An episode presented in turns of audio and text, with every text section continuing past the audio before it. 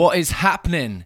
Another episode of Inside Puresport is coming. It's myself, Will, James, and the boss man, Grayson, this week, where we jump into everything that's been happening at Puresport recently. We talk about Boost, Clarity, and Unwind capsules, what's been happening in the clubs with the Run Club, Fitness Club, Gymshark events, and pretty much everything that's been going on in the madness that is Puresport. And I think one thing is that's so important to me, and I know you guys know I'm hugely passionate about this, is like it upsets me when people think Puresport's for elite athletes, you know, like our brand, our products, our company.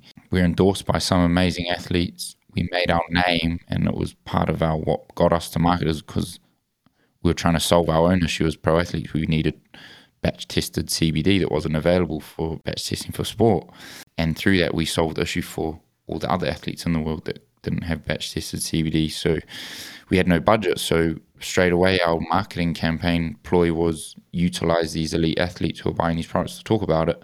But the truth is, we were trying to solve a problem for everyone in the world because we knew CBD could impact everyone positively in some way.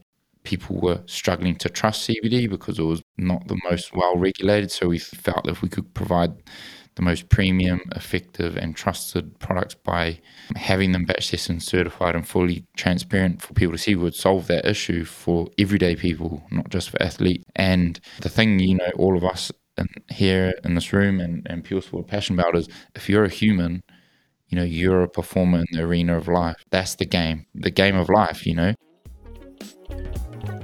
As you know, we love to involve everyone at what's happening inside Puresport. So to listen to that and a lot more, check out the episode coming tomorrow.